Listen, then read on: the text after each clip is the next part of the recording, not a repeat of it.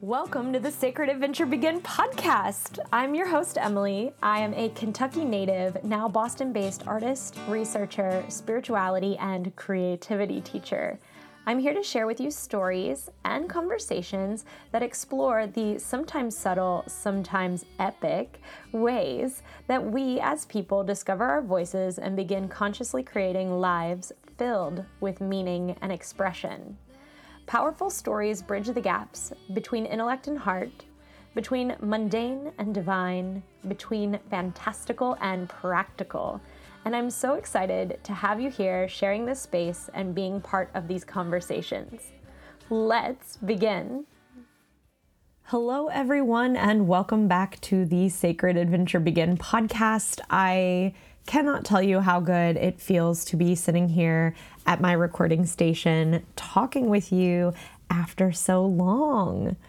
So you may have been wondering, if I was ever coming back, because I think last time I left it at, the episodes were going to be a little slower coming out. And it's funny because I have recorded, I think, at least 6 episodes that I still need to do some editing work and release work on. But I wanted to catch you up a little bit on what's been going on in my life. And one thing that I think you're probably going to notice if you are listening in is that you're going to hear some kitchen sounds as I am recording this episode. And that is because my partner is downstairs making breakfast. And one of the big things that has been holding me back, in terms of releasing these episodes and recording the intros and outros for them, has simply been finding the time when I would have like quiet space. And all of you know that I am human.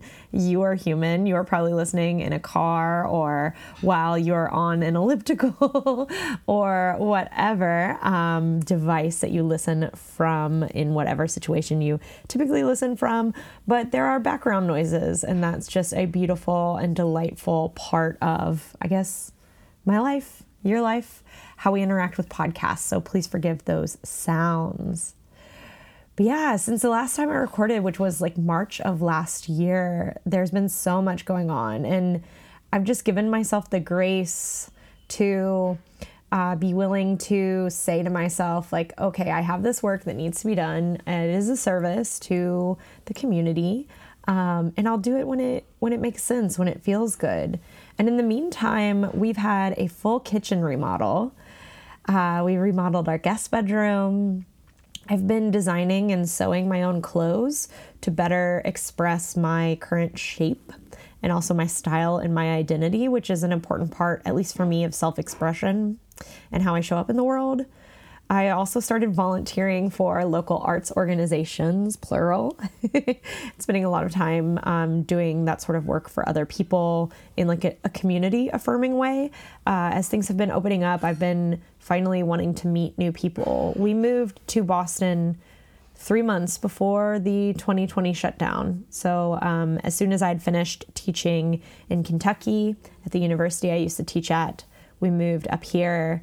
And actually, I have regrets about this. I spent those first 3 months like trying to unpack the house with like every spare minute I have. And if I had it to do over again, knowing that I was going to be stuck in the house in lockdown for so long, that I probably would have waited to unpack. But, you know, hindsight's 2020. Oh my gosh, I just realized what I did there. All right, I'm going to stop being cheesy with you all. Also, like, since things have opened up, I finally started dancing again. For those of you who don't know, I am a swing dancer, a social swing dancer. So I do dances like Balboa, Lindy Hop, Charleston, and Collegiate Shag, which you may or may not have heard of. If you have any questions about it, you can hit me up. I'll answer them. And then I've also been spending a lot of time delivering and updating the modules in my learning community, which was formerly called Mystical, Spiritual, Magical. I'm going to be changing the name of it. But that has also taken up like a significant amount of my doing, thinking, sort of processing time. There have been so many changes since I started this program. I originally wanted to share concepts about modern spirituality, concepts like manifestation, tarot reading, and even like, let's say something like the Akashic records, and place them in the fullness of their actual histories. Because people will be like, oh, Akasha comes from Sanskrit, but like there is nothing in the Sanskrit records, the historical Sanskrit records, about like a library in the Pleiades where everything that you've ever done is recorded. So how do we tease out in those histories like where the thing actually came from, what it was inspired from, and potentially also what it has been appropriated from, and how we use history as a sort of like false validation for some of the ideas that we have. And I think like Akashic records and things like that could be more related to like concepts from Calvinism, like predestination, or concepts of like a single monolithic God that knows, sees, does everything. But I'm not going to get up on my high horse about this right now, which isn't to say either, because it has these histories and these relationships, that it isn't an effective tool for connecting to maybe what you would consider your soul's history, or the concept that your soul is timeless and has timeless knowing. So it gets complex. And in that program, we talk about all of that kind of stuff. So we talk about what cultures and religions things have come from. And then the students, the mentees, get a chance to explore the concept in practice to see, like, number one, if they're true, if that idea is true for their own life. Number two, if they are actually efficacious practices, for example, if they're doing good and not harm. And then we also like engage in discussions about how when we practice certain things or when we hold certain beliefs, they affect both our lives and also the lives of others around us in community, which like I guess is a fancy way of saying that I formerly, and I still do this, but it's changed. And figuring out how to change it has, like I said, filled up so much of my working intelligence, my working ability to hold space. But I facilitate small groups of people in finding what spiritual practices work for them, deconstructing what beliefs they may have had or held or absorbed from society that were potentially harming others or obscuring the truth of the thing, and then helping them put words to their own personal working cosmologies. I love that word, cosmology. It kind of is like what you believe, why you believe it. So that was a mouthful. But what I found in doing this was that so many folks weren't looking for something that is that in depth. I do tend to work with people who are like me, like former academics, skeptics, even professionals of all types, from tech pros to psychiatrists, psychologists, and also a lot of like body workers, from yogis to Reiki healers. And while these folks definitely can and do handle the deep end of the spiritual pool, what I noticed was that there was more of a need for play, of sharing their own ideas. So essentially time spent in community, and also like ongoing mentorship. Which was the hardest part, because after spending like an intensive year with these small groups, at the end of the year, it was like, okay, closing ceremony and bye. So I have been spending essentially since last March just trying to figure out how to merge that like learning environment, an intensive learning environment, if people want to opt into it, with the smaller monthly, here's something to chew on for the month, here's some body practices that could go with it, here's some journaling practices that could go with it, and here's a share where we're going to be talking about how we're applying it. And also like another priority for that was allowing for and keeping access to me and the other professionals that I bring in as mentors. Like that as a functional part of the community, I also think is important, because it's important that we have someone that whose knowledge we enjoy, whose opinion we enjoy, that we can show up for and just ask like, hey, what do you think about this? Hey, how would you do this? Hey, what are the resources you have about this? So yeah. What no one tells you when you are starting a coaching or yoga or really any business is how many technical steps, how many systems, how many details there are going to be along the way. Like, don't get me wrong. My main degree is in metalsmithing and jewelry design. Like, I love some tight, fussy little details. but they can also be time consuming. And that was one of the things that I have been struggling with this year. And perhaps if you also started a business in 2020, or if you also are in a stage where you're building like a side hustle or something, you start realizing once you get into it.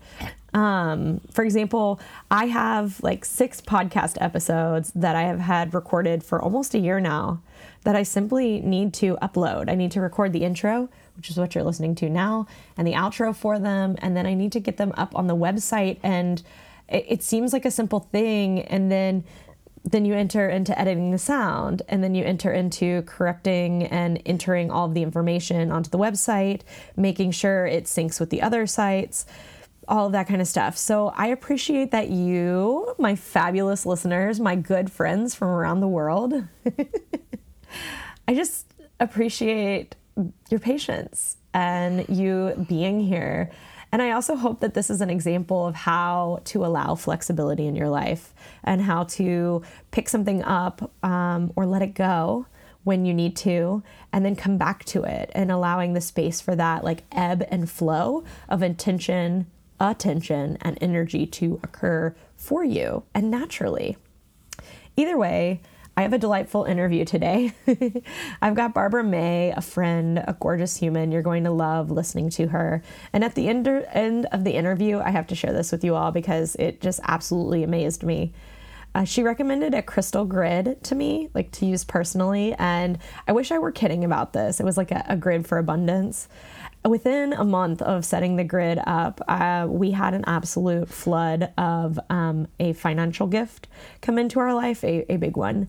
And that was, I guess, a testament to, number one, the generosity of those around me, but also to Barbara's knowledge in bringing about like a supportive energetic environment for that to come into. And I have to caveat this with, I'm not entirely sure how crystals work. I like them. As I mentioned, I have a degree in metalsmithing and jewelry design. I like to look at them. I like to touch them. I like to hold them. I'm interested in them from a number of standpoints, but I don't understand the metaphysics or the spiritual workings of them. And I love that other people do. So Barbara's going to talk a little bit to us about that, but you can definitely count on the fact that I will be setting up the grid again in the near future. Who doesn't like abundance? And practicing essentially what I teach my mentees to do with any type of spiritual information, which is learn a bit about it. Before you get too far into it, before you start stressing yourself out, worrying about getting a certificate or all of that kind of stuff, test it and see what results you get. Pay attention to the timeline and other influencing factors in these results, and also evaluate how those things feel to you personally. And that is the big deal thing. Let's go ahead and talk about the fabulous practitioner who inspired me to set up a crystal grid in the first place. Barbara May is the founder of I Can Hear You, a series of workshops teaching meditation and mindfulness to children. She is the vibrant host of the Barbara May Show podcast and a gifted meditation teacher, psychic, and energy healer. Her overriding passion is to help people realize and seize their own autonomy and personal voice. A core belief Barbara lives by is this: when we use our voices to speak our truths, we are exercising that divinity, that divinely given freedom, and living the life we choose. Our life becomes powerful, and that is the true freedom. Let's talk directly to Barbara May herself. Well, welcome, Barbara May, to the Sacred Adventure Begin podcast. I am really excited to have you here and to share what you do with the listeners. Can you start by telling them a little bit about where you are and what you do in the world? Well, firstly, thank you so much for having me. I'm so excited to be here. So what do I do? So I have created a podcast, and the podcast is here to make a spirituality relatable. Literally, that's what it is. And what I do is I read energies, and I have been working with energies since I was very little. So I work with people on a soul activation, read their energy, activate their energies, shift their energies, and get their soul activated, pretty much. That's amazing. So for those of you who I said in the intro already about the name of your podcast and stuff like that, but for those of you who don't know, Barbara runs the Barbara May Show and also is the founder of I Can Hear You, which can you tell people a little bit about that too?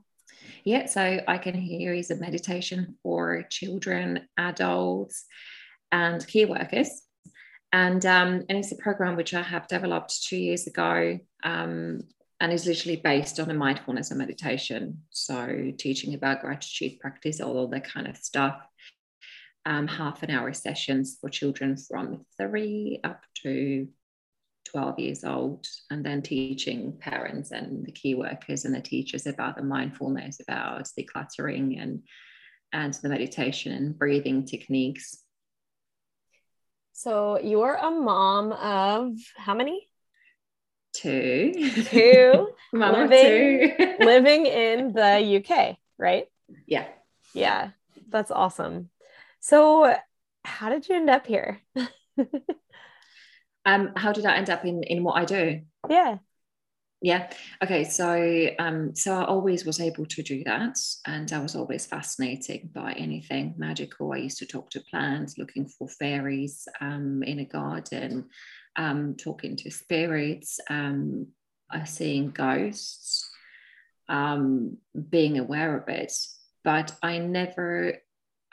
taken it any further, and the reason was that I always tried to be somebody different because I wanted to please people around me, and I wanted to prove something. I wanted to prove something what has been approved by society, and yeah, I was very outspoken. I studied acting, I worked in a film production and things like that. And when I got married to somebody who is non-judgmental at all. Somebody who's so very, nice. Yeah. Someone who I could talk to about fairies and palm reading and tarot and stuff like that. He does not follow anything spiritual, but he accepted me the way I am, and because I got the acceptance and that support, and the judgment has been completely removed, I could be the person I came here to be. So I have used my acting skills and my contacts, what I gained previously, and obviously I started a podcast because I always wanted to teach people about spirituality, and I always wanted to tell them what I have found out because there are so many topics. Oh my God, yes. What people don't know about. Yeah. And I just wanted to spread the word. And I was just thinking, oh wow, well, let's talk about this. Why nobody is talking about it? Why is everybody shy about it? Let's just get the info out there. So that's about the podcast. And then when it comes to the energy reading and healing and tarot and all the other modalities, it just kind of came with it. So I have started to do spiritual therapy because I always was helping people and advising them on relationship, money, even law cases and things like that, because I have been using the tarot. And I was thinking, how can I put name? What should I call it? So I start calling it a spiritual therapy because obviously involves the therapy, but involves the spirituality and working with energies. So yeah, so it took me a long time, but I think I had to be accepted. Otherwise, I wasn't able to accept it and support it. Otherwise, I wasn't able to step into my power, I would say. This is so interesting. Okay. I'm going to roll us back for a second, because you were talking about you kind of always grew up sort of in tune and aware of things like talking to plants and fairies and seeing ghosts. And I think a lot of people can relate to that, but I think there also is like a lot of fear for people. Like, I also grew up a little bit more in tuned than I should have been. And I like to describe myself as like the creepy kid, like they would always ask like weird questions that made people uncomfortable just because of, it's like, how did a kid know this? Right. And I think that we start learning that that is wrong, or that like there is societal judgment around that. So can you maybe like speak to a little bit of what you were experiencing with that, and like really how you let go of that judgment? Mm-hmm. So I have never been judged by my family. So I have grew up in an environment of artists. My parents are well-known artists, and we didn't live hippie life. We just lived contemporary, a life full of emotions and music and creations and all that kind of stuff. My mum was always able to read energy, and she has seen a lot more than I ever did. So it was kind of a normal thing. And we used to live in a house which was about 400 years old, not the actual house, but some of the walls and stuff, because it used to be a part of an old castle, and it was built on a cemetery. And there was strange things happening in a house, like paintings were falling down. Just like very, very, very odd things. And we always talked about it as it was just like a normal thing. And so I was so loved, and I never been judged by my family, that I could be who I wanted to be inside that bubble. However, when I stepped out of that bubble, I struggled at school. I didn't have any friends because I was very outspoken. I was very different. As I said, I changed so many schools because I found it very different. So I tried to fit into the society. I tried to be like them. I used to make things up just to fit in, because that was the way how to do it. And a funny thing about making things up is that it's like, if you fake it till you make it, right? And every single thing which I have faked it back then, it happened in the future. And this is like, like when we're constantly manifesting, right? Yeah, our so words I have are been, always I have manifesting. Been, yeah. Yeah. So I have been living those situations because I wanted to show them that this is what I have. This is what I have done. However, I have never done it. And 5 years later, I have done it. It's like, for example, I used to have a group of friends who are very wealthy, and I told them that I was going to Australia for a holiday. Uh-huh. And then I was gone. I was somewhere else, probably around a corner. And then I got back and I created this story how I visited Australia. And this is like me, I don't know, 7 years old or something. Anyway, exactly about 8 years later, I have moved to Australia and I have studied there. I lived there for about 15 years. But it's just incredible. Yeah. So I'm not advising people to lie yet, but I'm just saying that. So. Yeah, but actually it really works. The thing that I find beautiful about this is it wasn't a lie. You were tuned into your future. And you can call that, yeah. It's kind of like, do you know the author Neil Gaiman? Yeah. He wrote Coraline and, for listeners, a couple other things that you would recognize, like Good Omens, which is now an Amazon show. And he talks about on his first resume, he lied about like where he had been published. And then he says later he made it a point to go like do those jobs later. So it wasn't a lie. He was just historically inaccurate. The timeline wasn't accurate. And I thought that was perfect, because I also really think that our imagination is really tied to is really very much tied to like manifesting, but also like the desires and wants of our spirit. And so it's also really interesting to me that you like conjured a vacation that you actually like wanted to have. Right. Yeah. And that then became part of your story. So how did you move from, it sounds like you went to Australia for a while, and then did you already, like when you were a kid, did you grow up with like meditation courses and things like that, or these were things that you've developed on your own? those were things I have developed on my own. My dad went to Tibet and he spent a long time over there, and he obviously introduced some of these things called meditation. Back then for me was like, okay, whatever that is. For me, everything what I did was based around plants, around energy, around tarot, around crystals. My brother and I used to have this collection of incredible collection of crystals. And I remember when people came to our house, visit my parents, they didn't give us chocolate. They always gave us crystals.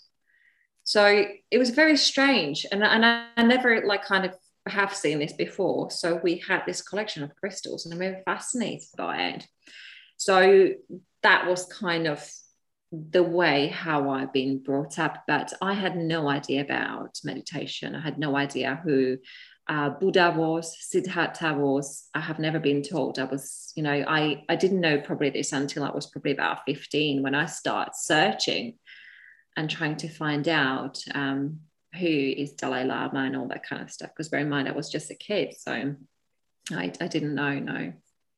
Whoa, so you like got interested in researching like spiritual topics when you were like 15? Yeah, probably about that time. And the reason behind it was because spirituality, and this is something what I tried to teach, it was very comforting for me and very nurturing. And it was something what resonated with me so much. I was like, this is truth because I feel it. Yeah. You know, it's not just somebody tells me, but I knew it with me that this is, and made me feel so safe. So I wanted to know more and more and more and more. And then obviously I have learned, I have done meditation courses, and, you know, with tarot, for example, I always read tarot from the picture of the card. I never knew the meaning behind it. So I have taken a tarot course later because I wanted to understand how those cards were developed. However, I already knew how to read it. That's like a whole topic. That's like a book that we could write, because I also think that a lot of people get stuck reading the tarot books and they don't actually use their intuition to read the cards because they're not looking at the image. They're like, okay, Five of Swords, this is the meaning. They launch into that right away. You are an artist, right? So you know, and you have studied artistry, so you know that the symbols have been passed over centuries, like pomegranate, for example. Yep. And the colors and things like that. So that's something which I got given from my parents, but then, you know. Yeah. Yeah, it was just the reading the picture.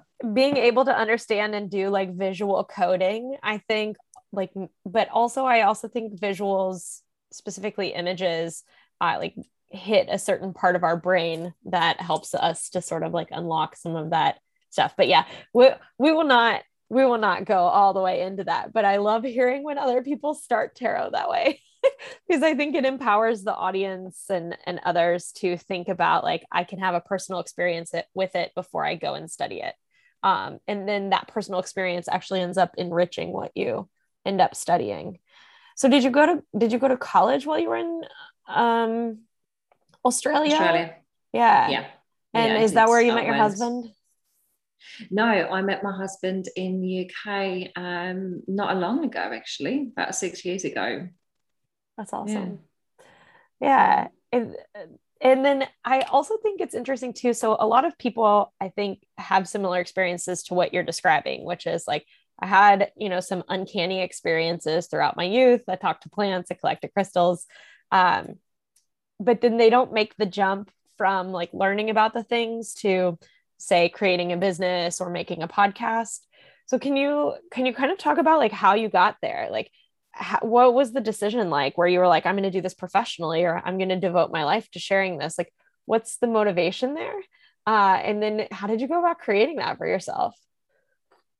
I think with me, as I said before, I was very lucky that I have not been judged. So when you think about the childhood, all I wanted to do is I wanted to fit into the society, because I already was perfect fit for my family. I was never judged by my family and was extremely loved by my family.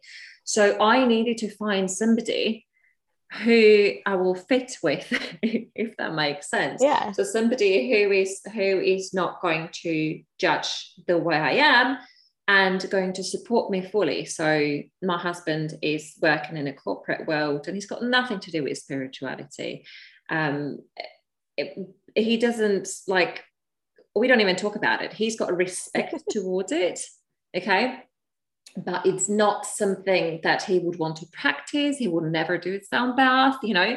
However, he will buy me, but he would buy me a cacao ceremony, you know, which is fantastic, because that's why we work. I probably would struggle if I was with somebody who would be like really into yoni steaming. Yeah. I probably would. So that's where the right balance is. And that helped me to kind of open up.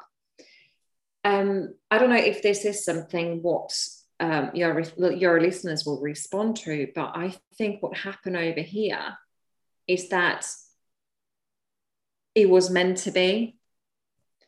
I needed to meet somebody who would let me to be who I came here to be.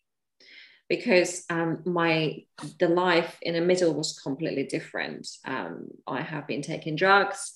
I have been going to penthouse parties. I have been working a million different types of jobs, spending so much money on designer bags and all that kind of stuff, you know. And so that was kind of, I don't know, what we'll call a volcano. Yeah. And then when the volcano erupted, that's when I was kind of ready to step into what I wanted to do. And I always had people come in to me, oh, can you please do me a cards? Can you please do me a cards? So I always, everybody knew I was doing cards, you know, so it was always kind of like that cold, can you please do it? I have a friend, can you do it for my friend? I'm just thinking, why don't I just do it professionally? Yeah. Why don't I just start charging for it? And then obviously it's taken to the spiritual therapy and et cetera, and et cetera, and et cetera. So, and work with pendulum. And I was just thinking, well, maybe I just start teaching it. So I started teaching it. Yeah. Okay. That's cool. So you have like a couple different methodologies for how you work with people. You have like card readings, you have energy readings, and then you also have the like sound bath stuff. Is there something I'm missing in there? Yeah, there is like crystals and that's right. And, I saw the crystals and the other stuff. But it's every single client I work with, I tune into first. So I can do it over the phone. I don't have to see the person. I see colors, I see numbers.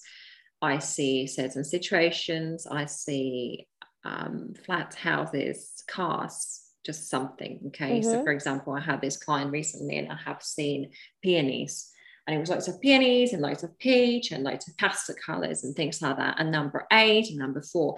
And those things represent something to me, and I can put that in a story. So when I'm already seeing a client, I'll tell the story, and then I tell more and more and more, and then more stuff coming in. And then I can use the cards or whatever. But always read the energy. So do you, like, when somebody's, just out of curiosity, when somebody's booking with you, actually, why don't I start with this question? Why do people come to you? So funny. Why do they come to me? I think most of the clients come to me because they're looking for answers. Yeah, I think it's mainly about the answers. I had 3 ladies at the same week, and 3 of them didn't have children, 3 of them didn't have partners, 3 of them were stuck.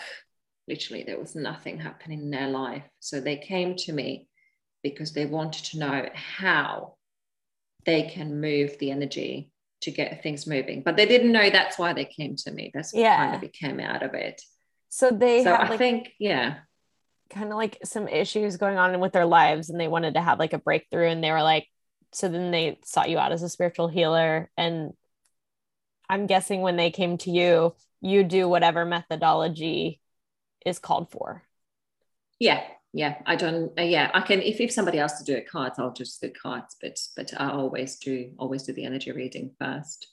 And then ask if they want to add cards and stuff like that. When it comes to healings, I don't do healings distantly. I only do them in person because that's how I like to do them. But and that's the sound healing, yeah. Or are you also doing Reiki with that? Sound healing, Reiki, or the crystal healing or crystal breaks. Yeah. Can you tell me? And then I always teach.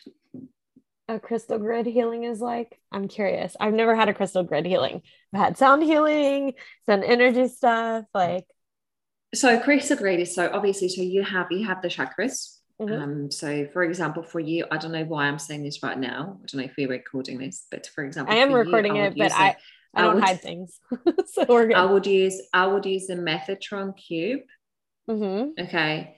On that, I would place the grid, which you would use for Reiki, so the grid which kind of represents the main chakras. I would place them, and I would place the crystals in the grid, and then I would place the crystals around it to support it. So with you, I think what you need to do, I see Metatron Cube as a construction, and I think the construction has to be supported. So if you, for example, look at a building, look at scaffolding, okay? So if the scaffolding doesn't have the bits which are supporting it, it can't hold the building. Or, yeah, no, it doesn't hold the building. It holds the construction around the building. I don't know if that makes sense, but I hope that you understand what I mean. It does, so yeah. That's what I will do. That's what I will do with you, because your base is very strong. Your ideas are very strong. Everything is very grounded, but there is something what needs to, it's not holding it. It needs to be held. And that's why I would use a Metatron Cube. That's so funny. Well, it's not funny. I mean, it's spot on, listeners. Go see Barbara. That's literally what I'm doing right now in my business is I'm building foundations for the ideas to go into. And making sort of stable foundations that I have to spend less time thinking about. Because up until this point, when I have an idea, it's like starting the wheel every time, like reinventing everything, figuring out how to do it. And I finally had enough experience. I've been in business not for very long, although I've had other businesses and stuff like that. So I finally am getting a structure in place so that there's one structure I use and not multiple structures is what I'm trying to say. And so, you have it all. I don't think there are any bits missing, but what you need the support. It's just like if you imagine a magnet, so magnets just click and it just hold it together. So all of it. And I don't know if you are familiar with what the Metatron Cubes looks like, but I can show you right now. This is what it looks like. Oh, this is so cool. So imagine the triangle. So obviously, triangle represents the feminine. The one on top, the bottom one is masculine. I would have put the crystals over here, and they would be based exactly for your chakra. So sacral and heart and blah blah blah. So you don't concentrate on that. I would put crystals around which will be supporting you, because you are the creator. Okay, so we are the creators. Then you got the 5-point star in the middle. So for the listeners, if they want to find out, you can just Google it and go by Da Vinci star and then go by the pentagram and pentacle. Over here, you have those bits around. So that is like when you draw a pentacle, you do a circle around, and the circle is there for protection. So circle is a sign of eternity and, never ending and all that kind of stuff. So imagine this is your never ending and eternity. So you need to put like crystal quartz points here just to kind of get it all activated. And that's what I would have. And I would have this at your house for 28 days. Maybe even longer. I will probably do it from the new moon till the dark moon. This is so interesting. And yeah. Just make it sit there. Yeah. So this is all the stuff what I have just described it just comes to me. It's so, I can't explain why, but it just does. We'll catch the listeners up. I will link an image to what Barbara was holding up. And then Barbara, was that copper that you were holding up? Yeah. Do you do your grids on copper? Copper is a magnifier and a conductor. Yeah.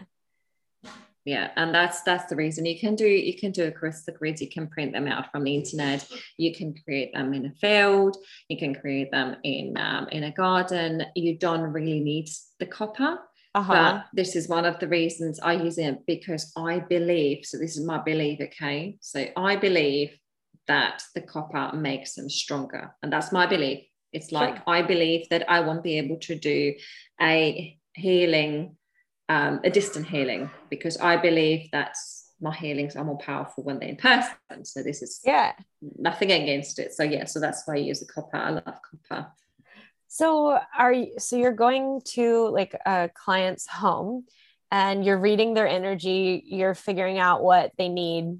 And yes, I would love to set up a thing that gives me more support. That sounds great. Who doesn't want that? And then are you leaving that there, the copper and the crystals and everything, or are you constructing it from the crystals that they have? Like, do they need crystals coming in? How does that work? So I have never done that for a client. So I have never taken my crystals and my board into the client's house. However, I have advised people how they can do it in their house and where they can place it. I have this client in States and she's been sending me videos of her whole house, and we have literally moved the house around. And this is, again, I am not Feng Shui certified person. Just want to make sure that people are aware of it. I'm not. But I can feel when things needs to be moved around. And then we have placed the grid she has done herself, and she has bought the board. She couldn't get the copper one. I don't know where she lives. Anyway, it doesn't matter. but she's got a wooden one, and she's doing the grids now every single month. And she says that she's definitely feeling the shift. I would probably not take my board to other people's houses, and I wouldn't do it for them.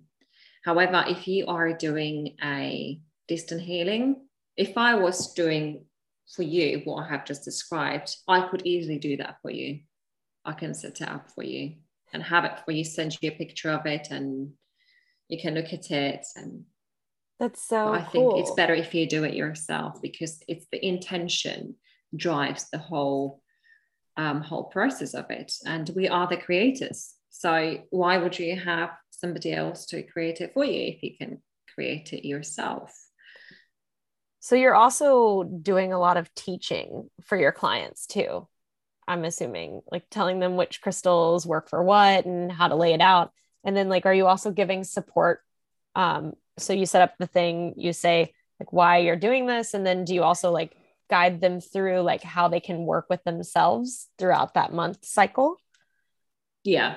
So this is something I cannot help with. So if I do a tarot reading for somebody, I always want them to see and I want them to understand. So I show them the picture and I say, well, look at the picture and tell me, what does the picture represent? How do you feel about it?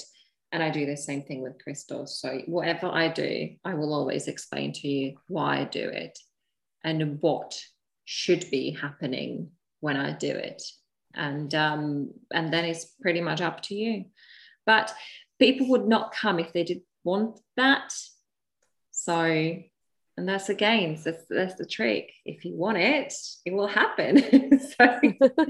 so that's why it works every single time. I haven't had an experience when it didn't work. Energy always goes where it needs to go if you are open to it. We are made out of energy. It's so interesting. Sorry, I interrupted you. It's okay. No, I just said that we are made out of energy. So we respond to the energy because like every single thing is different, isn't it? It's the phone, it's the table, it's the wood, it's the copper, it's the crystal. You know, when I teach people about crystals, don't go and look at the book and see, rose quartz means love, pink. Just look at the stone and tell me, is the stone calm or is it angry? Is it fiery or is it earthy? And then work with that, and you can implement that in whatever you do. If you think, for example, my favorite crystal I'm obsessed with, and I've always been obsessed with, is pyrite, which is a false gold. So it looks like pyrite. A gold. You and I had this talk before, and it attracts you because it has that blink, doesn't it? Yep. And it's very heavy. I like heavy stones because it feels like I'm really, really holding something in my hand.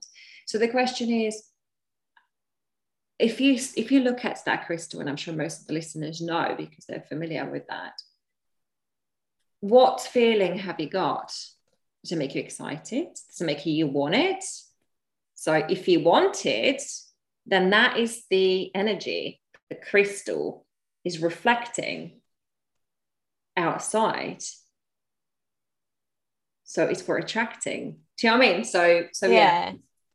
Anyway, so I love all that stuff. And again, it's all related to the energies. I love that. And the vibe.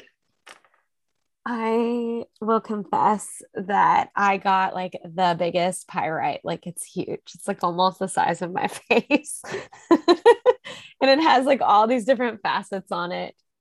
And it's been in the money corner, the feng shui money corner of the house since we got up here. So what do you, so when you look at that crystal, what would you say? Is it feminine or is it masculine?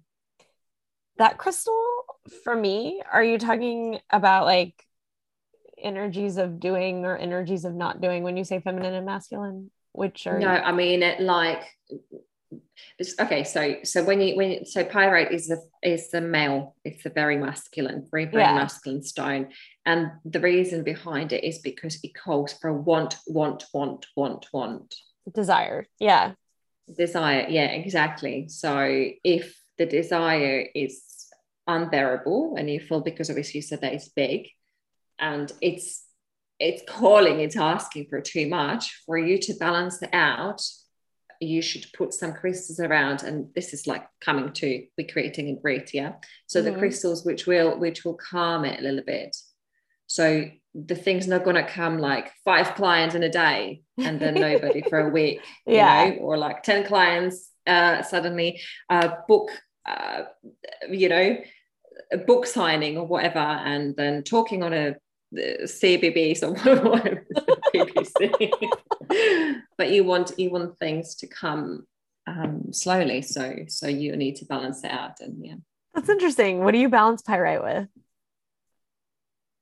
Well, it depends what you want. Well, if you wanted to balance it for the money, you would probably pick a neutral stone, and that would probably be the crystal quartz. You can do moonstone for dreaming. You can use the rose quartz, because anyway, everything is about love, so you can add a little bit of love to it. But yeah, sometimes you can find out that they're very those masculine stone can be very aggressive. Yes, I think that's why I have it in that area of my house. It's in a closet, essentially. Yeah. It is currently being balanced by food. So nice. Maybe that's a thing to look at as well. That's so interesting. I knew that crystal healing was a modality, but like I said, I've not had a crystal healing session. I definitely had sessions with crystal healing bowls, which is a different experience. Can you maybe describe that for folks? The crystal healing, the bowls, yeah. The crystal bowls. So they're made out of silica. I think many people, so this is a myth which I would like to break. Many people think that they are made out of actual crystals.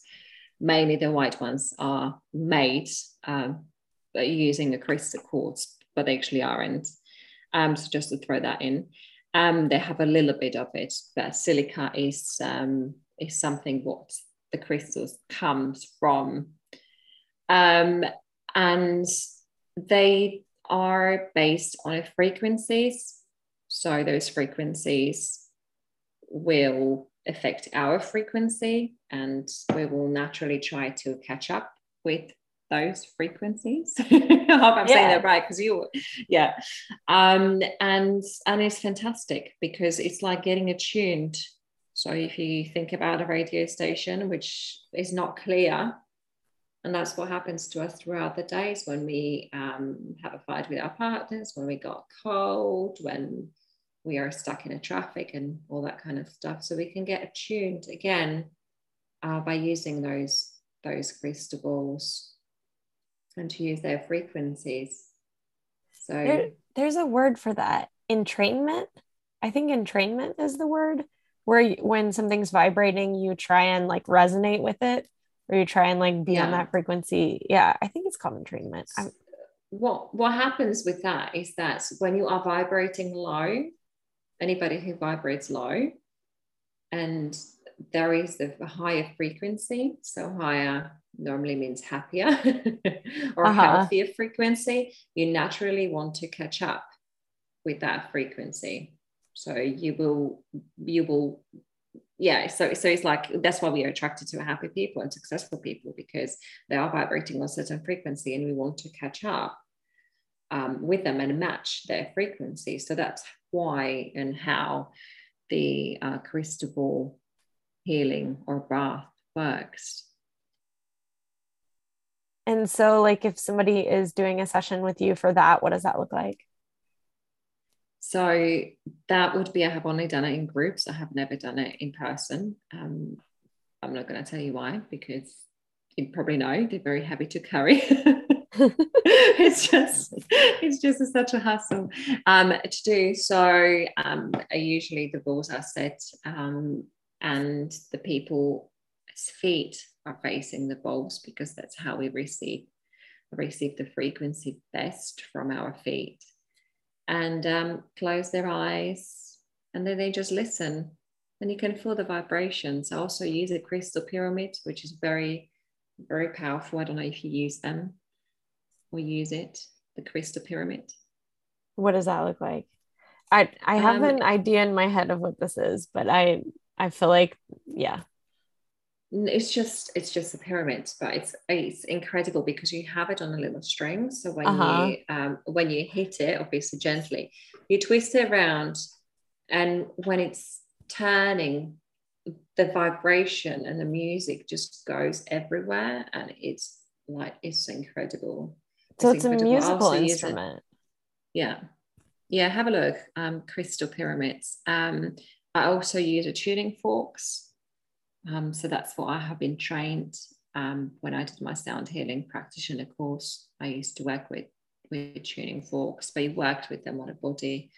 So just like, every single healer, they just put like things together and combine it all. they follow their intuition to an expression that is authentic to them. I like that. Pretty much, yeah. Where did you take a sound healing accreditation course?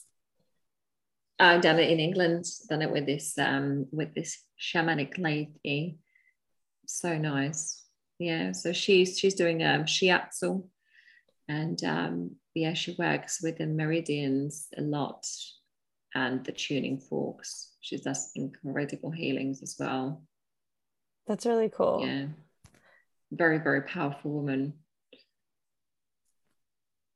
And then like tarot is kind of, I guess, straightforward. I think for most listeners, they know what happens in a tarot reading, but can you maybe talk a little bit about, so you read the energy first and then what happens in those kind of sessions? I would say that all of us are reading energy. Okay. Some of us are not aware of it. So it's all about listening to intuition. And as I said, when you look at the card, you just think about the card as a picture. Like when you were little and you could not read, you don't need to read, the picture tells a story, and that's pretty much what it is. It just always gives you some kind of feeling. Do you want me to like tell you how to do the tarot? No. No, you were talking about something, and I kind of think we can go there a little bit, because I think you said like last week you had a series of people come into you with really similar things. And I think this is funny, like as a tarot reader and also as an energy healer, like sometimes a particular type of energy will just sort of be in the air, like, and it finds the person who is most likely to be able to move it or heal it or whatever. And so I thought that was like kind of a really interesting phenomenon that happens that people might not know about, especially from the perspective of a practitioner. And I'll give an example, and then I would love to hear like your examples of this. But there was one time where I had 3 people book me, and literally everyone had and I shuffled the deck. Everyone had the Page of Pentacles in their deck, and everyone was starting a new relationship, and like with someone that they worked with. And so it was like really kind of hilarious, because I, you know, get off the one reading and I get back on with the next person, and I'm like, oh, look, this is so weird. This card came up and this is what was happening. And then they would be like, no, that's my situation. And I'd be like, oh, okay. And then the next one, it happened too. And it just kind of like gave me a little bit of a tickle. And I kind of wonder if you can maybe like speak to that element as well. So there's like personal energy, like what you're going through personally. Then there is sort of like energies that are in communities, but then there's also like global energies too. And I thought that might be like kind of a cool way to connect that. Yeah. So I think when it comes to the readings and all that, all those things, I think that people, well, the firstly is when I, for example, have a reading booked with you, and I'm thinking about you, about having a reading, suddenly I start having a pain in my left shoulder, for example, okay? But the pain is not mine, it's yours, because I'm already tapping into it. So this happens to most of the Reiki healers as well. Yes. Or indigestion. And then like, or headache or something, or just feel very anxious. You know, why am I feeling so anxious? When I have not experienced what you have experienced in one day, obviously I have experienced that in a week. And I think the reason for it was because I have dived into that topic so much that I have literally picked up on the vibration, and I have attracted the same kind of people.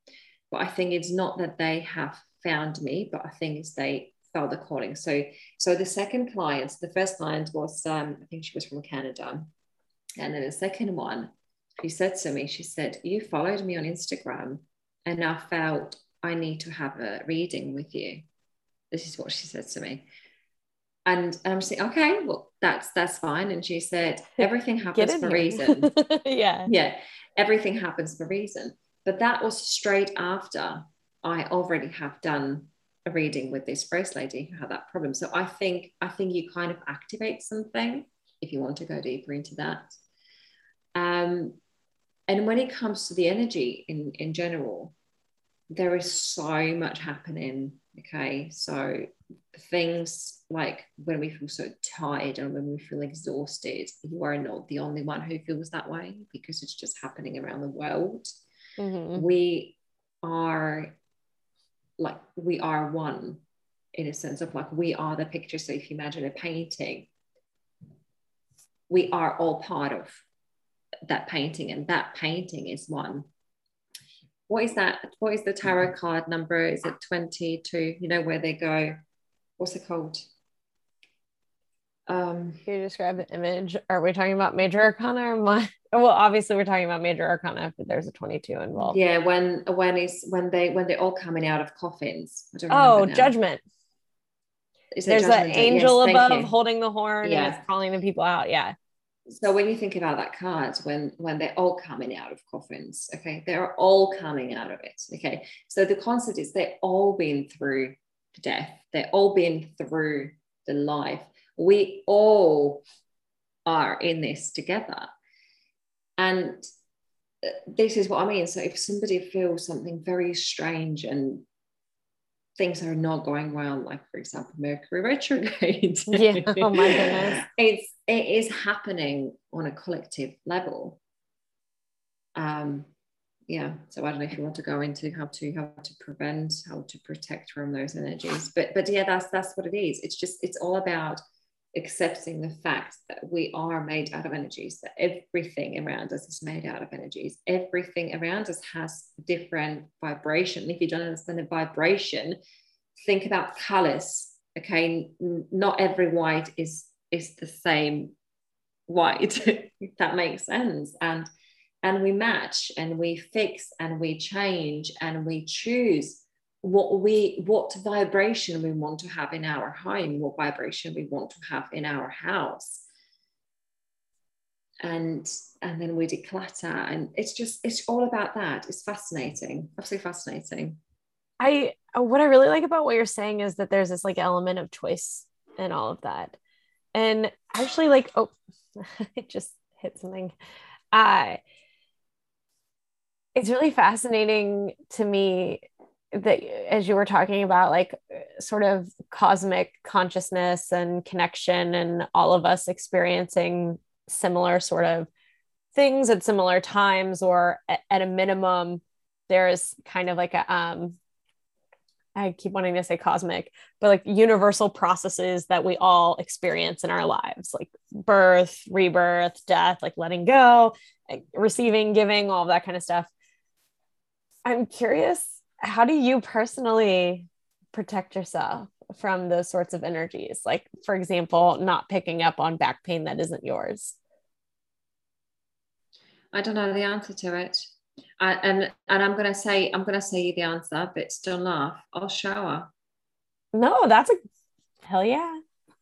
And water. And yeah. And you know, when you have the days when you feel like, oh my gosh, it's just been too much, I need to go and have a shower. So I think that is the way. And I said this to one of my clients as well. I was telling her, she said she has got a very heavy court case and she doesn't know how not to bring the energy home, and just the first thing what came to me was just come home and shower, the first thing. So treat yourself like a crystal, literally, right? So cleanse yourself. Yeah. In terms of protection, I don't really believe in that, because I think if you start having a feeling that you need to protect yourself from something, you will have to.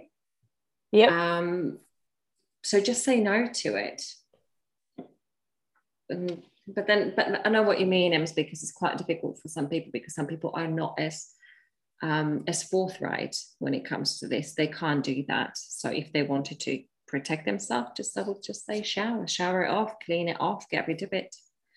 Don't bring anything home what doesn't belong to you, because it always has some kind of vibration on. Leave everything outside of your door, and then obviously clear out the doorway, brush it off, remove it.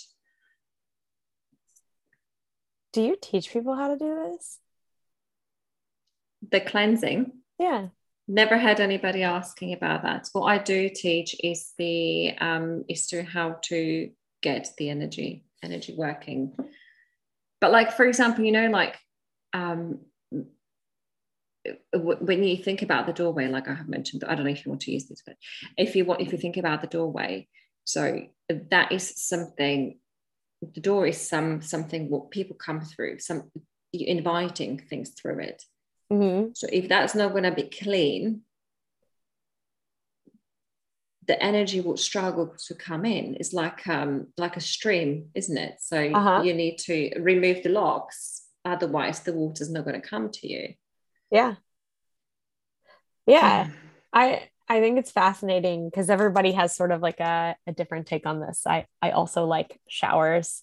I have a salt scrub that I'm obsessed with because salt is so purifying and removing, and I like that more than a sugar scrub. Salt is purifying, but also it's very protective. If we didn't have a salt, yeah, obviously, you know, that the humans would not exist, and it kills the right bacteria, if that makes sense. So salt is, that's why they use a salt in the pentagrams when, like, back in the day, you know, when they did the rituals. And even though I do them now, I always use a salt because nothing unwanted can enter the space when there is a salt around it. Yeah, it's so interesting and really kind of beautiful. And I like that you also mentioned that, like, idea of choice in it too. And I also, maybe I'm telling on myself a little bit too much here, I don't do a lot of protection stuff because I trust that anything I experience that it's coming to me for a reason. And so like, I don't actively try and block things, which is kind of also really like a different approach. Cause I feel like in the spiritual community, everybody's like, oh my God, like, don't do this, like keep those things out. Like you have to vibe high. And there's this like idea of like trying to push out negative things. And so I really liked that you said that, like if it's not mine. Yeah. So so everybody's talking about the love energy. Okay. So we have heard that through COVID, step in your love heart, you know, like use the love, open your heart and all that kind of stuff and blah, blah, blah, blah, blah, blah, blah. But the most important thing about it is that if you do something what you love, you will automatically vibrate high. Plus, you can manifest, okay? So you manifest loads of stuff when you are vibrating high. So the key is to step into the love energy. And this is something what can be called cleaning. This is something what can be called doing washing, decluttering, gardening, creating art, singing in the middle of the street, okay, creating podcast. When you do that, you will raise your vibration, and the vibration will create this protective shield around you, and this shield will not let any low frequencies to come to you because you're already vibrating high, which means that you're not going to have the keys left on the top of your car. You're not going to be stuck in the traffic. You're not going to have a fight with your partners or et cetera, and et cetera, and et cetera. And that is because you are vibrating high. So now the reason why I'm saying it, that I don't need to protect myself, is probably because I feel that I am vibrating high. However, for those people who are vibrating low and those bad things are happening to them, it's usually the warning sign when you do forget the keys on the top of your car or the coffee or you break your favorite plate or whatever. It's usually a warning sign that you are vibrating low. And what you need to do is you need to step into that love energy, meaning you need to do something what you love. If you love coloring at the moment, when you left the keys on the top of the car, sit down and color. Just do something what will kind of get you back, because that is the way how we can raise our vibration.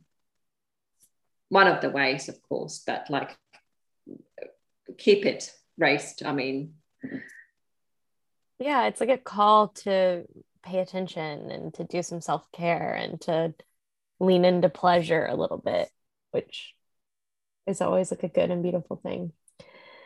So what's one thing that you wish that people starting off on a spiritual path knew? Or maybe we could say it this way, like, what's one thing you would change about the spiritual community? Or you can answer that. You know what I would change? Yeah. You and I had this talk about this. I would remove the fakeness. Mm. That's why I would, yeah. It's just, it's, I see so many people who are following certain people out there, and it's they're following and fall. I don't know how to say these M's. Help me out here. It's just not the truth. It's a money making machine. Yes, and they're sucking money out of those people who generally need the help. You know, the most downloaded episode on my podcast this month, it's episode with the title, We Need to Talk About Trauma. Okay. And I thought this episode is not going to have many downloads, not because of the quality, but because of the title. I thought people don't want to hear about trauma. Okay. But they do. They need to. And those people out there, those spiritual leaders, not leaders, spiritual, whatever you call them. Yeah. Influencers. Influencers, thank you so much. Entrepreneurs, yeah. Whatever. They are grabbing those people who want to be talking about the trauma.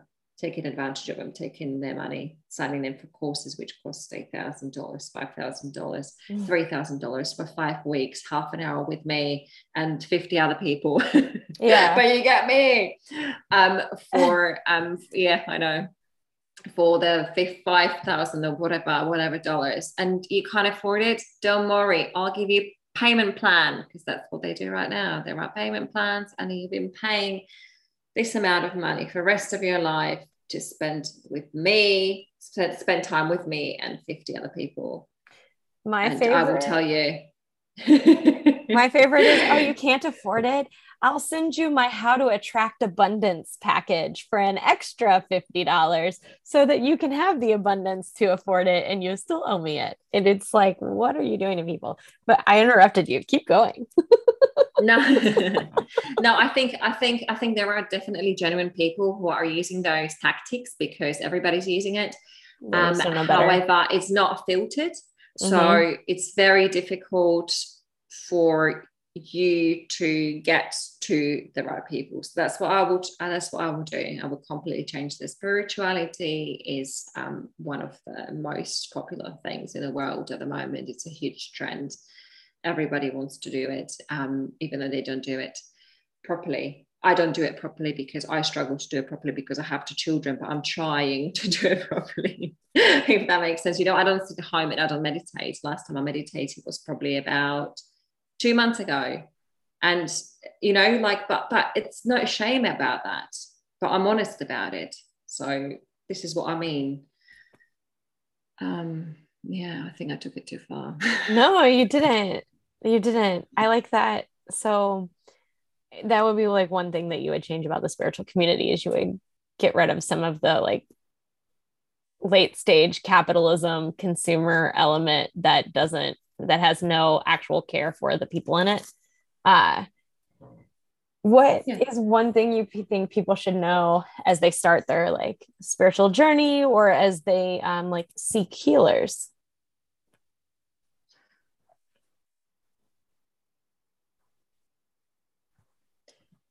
So this will come to the bridge which I want to bring and the bridge which I want to build between a spirituality and a physical world.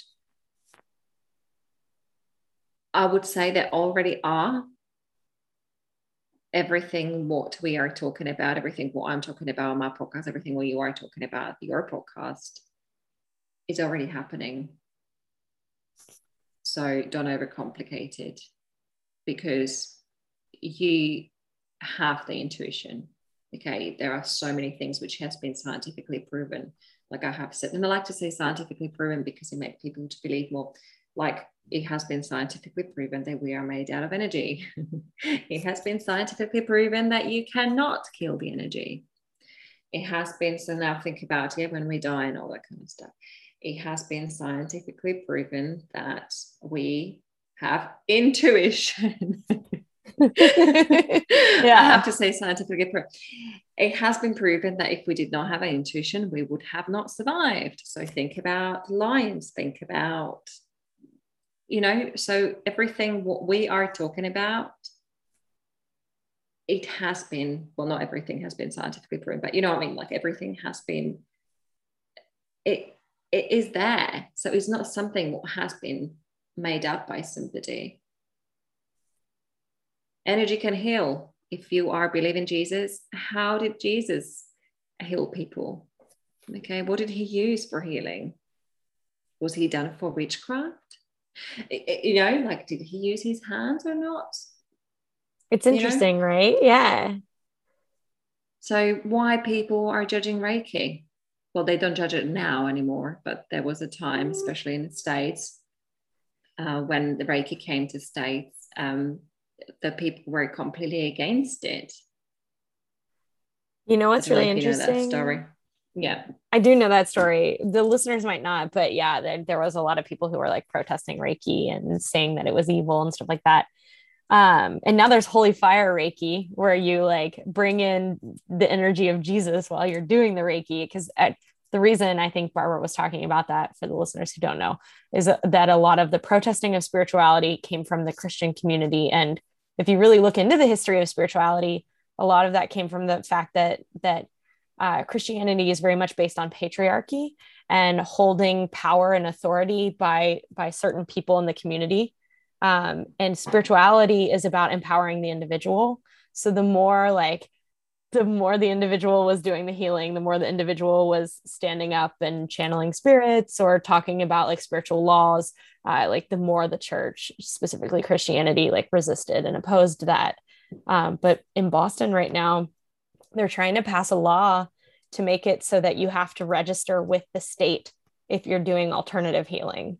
And they've included Reiki in that. And I think it could be a good thing because I do think that the spiritual community could benefit from some regulating organizations so that at least if you're working unethically, people could report you and something could, occur that way.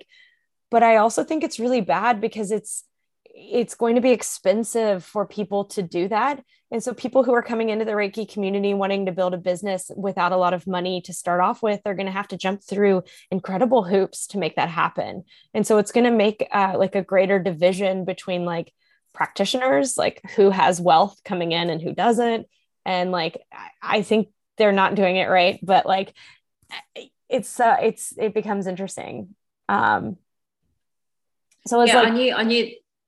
knew this thing is going to happen because so many people are open to it. And as I said, it's a huge trend. So they're thinking about how they are going to make it ethical. Mm-hmm. And especially when you have a Reiki healing from somebody that it's a hands-on healing. So what would you do if the hands-on healing was not appropriate and you don't know about it because obviously you have never had one before. So how do you know? I had massage in Bali by proper massage salon and I have got my breast massage and I was just thinking, oh, this is a bit strange, but that's how they do it over there. Yeah, that's common in Bali and India. They do the pecs. I actually think it's wonderful because that's a sore area. Please help me. Yeah, I know. No, right. But how would you respond to that? So I kind of understand they are doing it. Yeah, it brings up interesting ethical concerns. And I think that's funny that you also mentioned that there have been studies, listeners, about the efficacy of Reiki, and they have shown that, or studies have shown, and they were even double-blind studies. So this was not a situation where the person writing the study was finding what they were looking to find or wanting to find. It was third-party double-blind studies. They found that, I think they did it on rats that received Reiki healed faster than the ones with the same issues that didn't. And it is so interesting because there's still a lot that we don't know about how or why alternative healing or spiritual healing works. But I think that it's beautiful that you brought this up as a way to encourage people coming in that there is evidence for it being effective. And it's like cuddle. Is cuddle effective? Yeah. Why is cuddle effective? So many reasons. What do you get when somebody gives you a cuddle? Well, you get the comfort, you get the warmth. Okay, what is that? I'm just thinking for listeners, just if somebody's got a doubt, and I'm not saying that your listeners do, but it's just question yourself. If something seemed right to you, it's probably right. And if something doesn't seem right to you, it's probably not right. Mm-hmm. When you're getting a cuddle, you are getting the energy from the person. And your body's producing endorphins. And what happens when you get energy healing? So for example, with crystals, the way how it works, the crystals are placed on a body and the crystals so they have a specific energy and the energy gets activated by a healer. Okay, so that's simple as that. So it's again, it is the energy, and energy travels and it goes where it's supposed to go because we are made out of energy, as I said a million times. And when we're running low on the energy, when we are tired, we can get topped up. And that's what it is. Very simple. Yeah. And it works. It's fabulous. And I love it. I love getting healings from other people. I do too. When I think as a practitioner, it's really important to manage and take care of your own energy if you're going to be doing that for other people. Cool. So can you share opportunities where people can find you, how they can work with you? Absolutely. So my Instagram handle is @BarbaraMay_.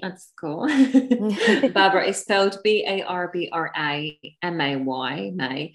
And the website is www.barbaramay.com. And my podcast, it's called The Barbara May Show.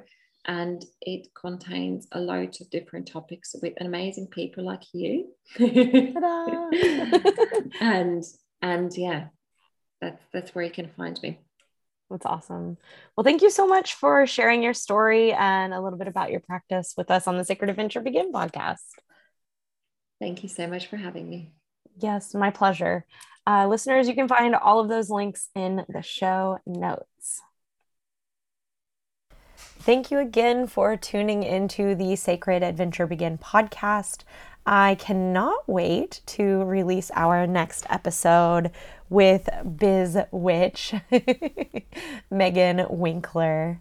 You can also look forward to hearing more from Fanny Le Boulongier and Eva, who I also have an interview with that I'll be releasing in the next month or so about taboo and topics that are taboo and how we deal with taboo topics as both practitioners and also beings who want to be loved and accepted in the world. So I hope that you enjoyed this interview with the wondrous Barbara May, and I hope to see you again soon.